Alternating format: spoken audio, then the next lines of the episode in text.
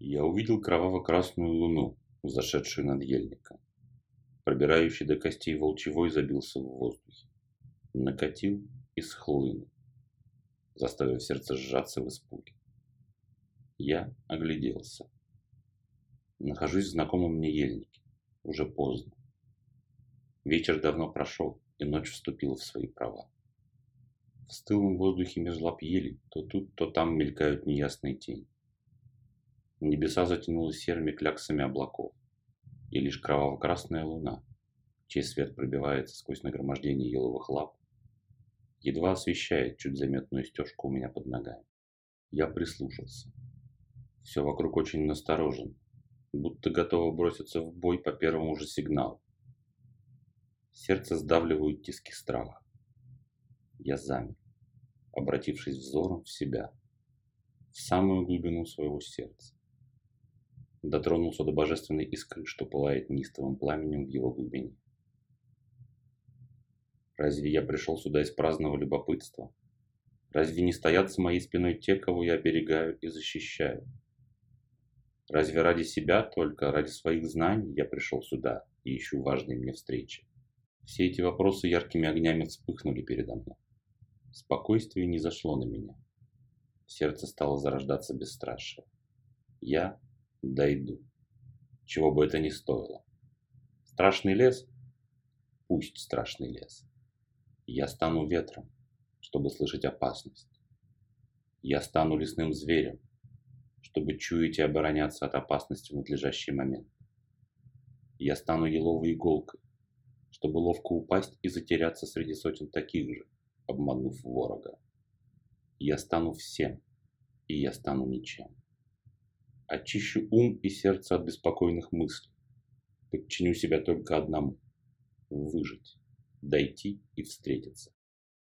Перед глазами, как мне показалось, мелькнула высокая мощная фигура в надвинутом на голову глубоком капюшоне и плаще.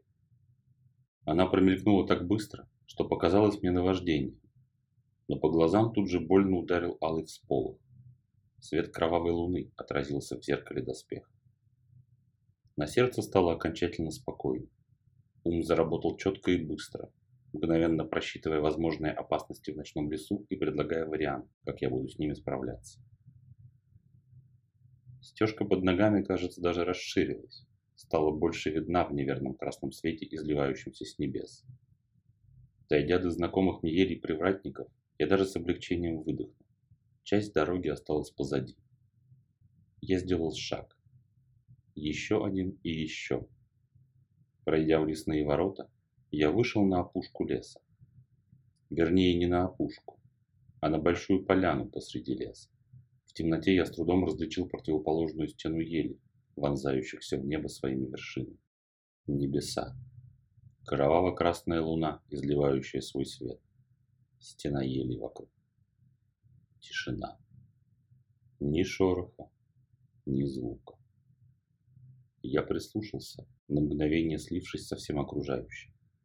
Мне послышалось, что к поляне подкрадывается кто-то хитрый, сильный, бескомпромиссный. Хищник. Внутренне собравшись, я замер. Вдруг на поляну одним могучим прыжком вымахнул огненно светящийся волк. Его шерсть была ярко-рыже-алой, а по всей шкуре бегали золото-алые искорки, как язычки пламени. Я заметил, что лапы волка оставляют видимые светящиеся отпечатки на темном полотне стежки, которая вдруг обнаружилась ведущей от лапы волка к моим ногам. Ночной хищник остановился, окинул меня внимательным взором горящих глаз, пошел в круг меня, словно рассматривая и оценивая, и, завершив круг, развернулся ко мне хвостом и посмотрел на меня в полоборота как будто приглашая идти за собой. Мы двинулись по поляне.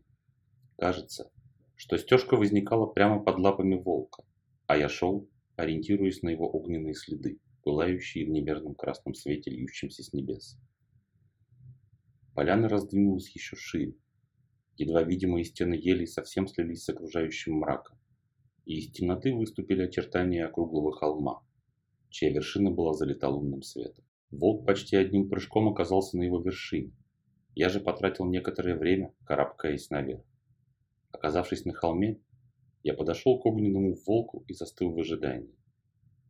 Волк скинул морду к луне и издал протяжный вой, тут же подхваченный его невидимыми собратьями по всему лесу. Что-то промелькнуло у меня перед глазами. Бесстрашие рождается из огня сердца, который питает дух человеческий. Дух несгибаемый, упрямый, идущий наперекор всему. Но важно всегда помнить, что на войне надо оставаться человеком и никогда не идти против своей совести. Но если выбор или ты, или они, всегда выбирай себя. За тобой те, кто доверился тебе и положились на тебя, беззащитные и слабые, прямо сейчас не способные себя защитить. Нет на войне выбора, как и правил нет. Когда слабые за спиной, важна только победа и защита слабых. Защита семьи, рода, родины и державы. Раздался чуть глуховатый мужской голос. Я обернулся и увидел перед собой ту самую фигуру, чей образ мелькнул у меня перед глазами в лесу. Высокая мощная фигура, скрытая плащом с капюшоном из волчьей головы. Под плащом угадывались воинские доспехи и меч на боку. Я низко поклонился и представился, спросив. «Как твое имя, великий воин-защитник?» «Я Волх, хранитель и защитник всех, кто не может биться и сражаться за себя сам. Я храню бывших пахарей и скотоводов, взявших в руки оружие и защищающих свою отчизну от ворога. Я – бог войны. Тысячи и тысячи раз наши народы подвергались ударам безжалостного ворога. Со всех сторон света приходили к нам по очереди, а иногда и сразу все, чтобы поработить наш народ, разрушить наши рода, обескровить державу и стереть ее из яви. Но каждый раз все как один вставали на ее защиту. Доблестные витязи и дружины шли в первых рядах, не щадя живота своего, проливая кровь за родину, за дедов, за жизнь жен и детей. Жизнью своей они сдерживали первые полчища врага, давая возможность вчерашним пахарям, земледельцам, скотоводам, торговцам, кузнецам и прочему люду вооружиться и стать на защиту своего дома, своей семьи и своих родов. Мы все воины. Мы рождены воинами и воинами и умрем. Чем бы мы ни занимались в жизни, руки наши всегда помнят, с какого конца браться за меч и где у копья острие. Конечно, современность требует переосмысления и новой тактики применения того оружия, что вы смертоубийственно наизобретали. Но основа остается одна – бестрепетные и бесстрашные сердца, чья верность ни на минуту не поколеблется, готовые отдать свою жизнь за семью, род и родину, вот основа любого войска, что остановит ворога неисчислимого количества и силы. Бесстрашный дух ваш велик. Вспомните все подвиги своих дедов. Благодаря их усилиям вы живете сейчас. Они защищали ваших предков от ворога, даруя вам тем самым возможность родиться.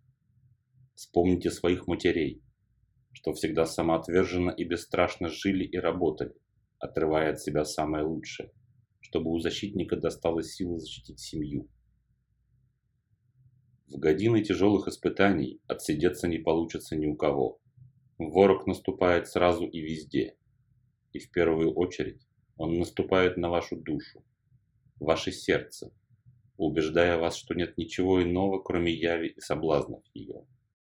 Охраните свое сердце, наполните ум его светом, отриньте все сомнения, стойко защищайте уклад свой и родину свою, ибо всегда много желающих указать вам, что идете вы не туда и делаете вы не то, но с ворогами биться не хотящими. Ваше сердце подскажет вам, кто ворог, а кто нет. Ум же сомневающийся может руководствоваться деяниями. Смотрите, что человек делает, и только потом слушайте, что он говорит.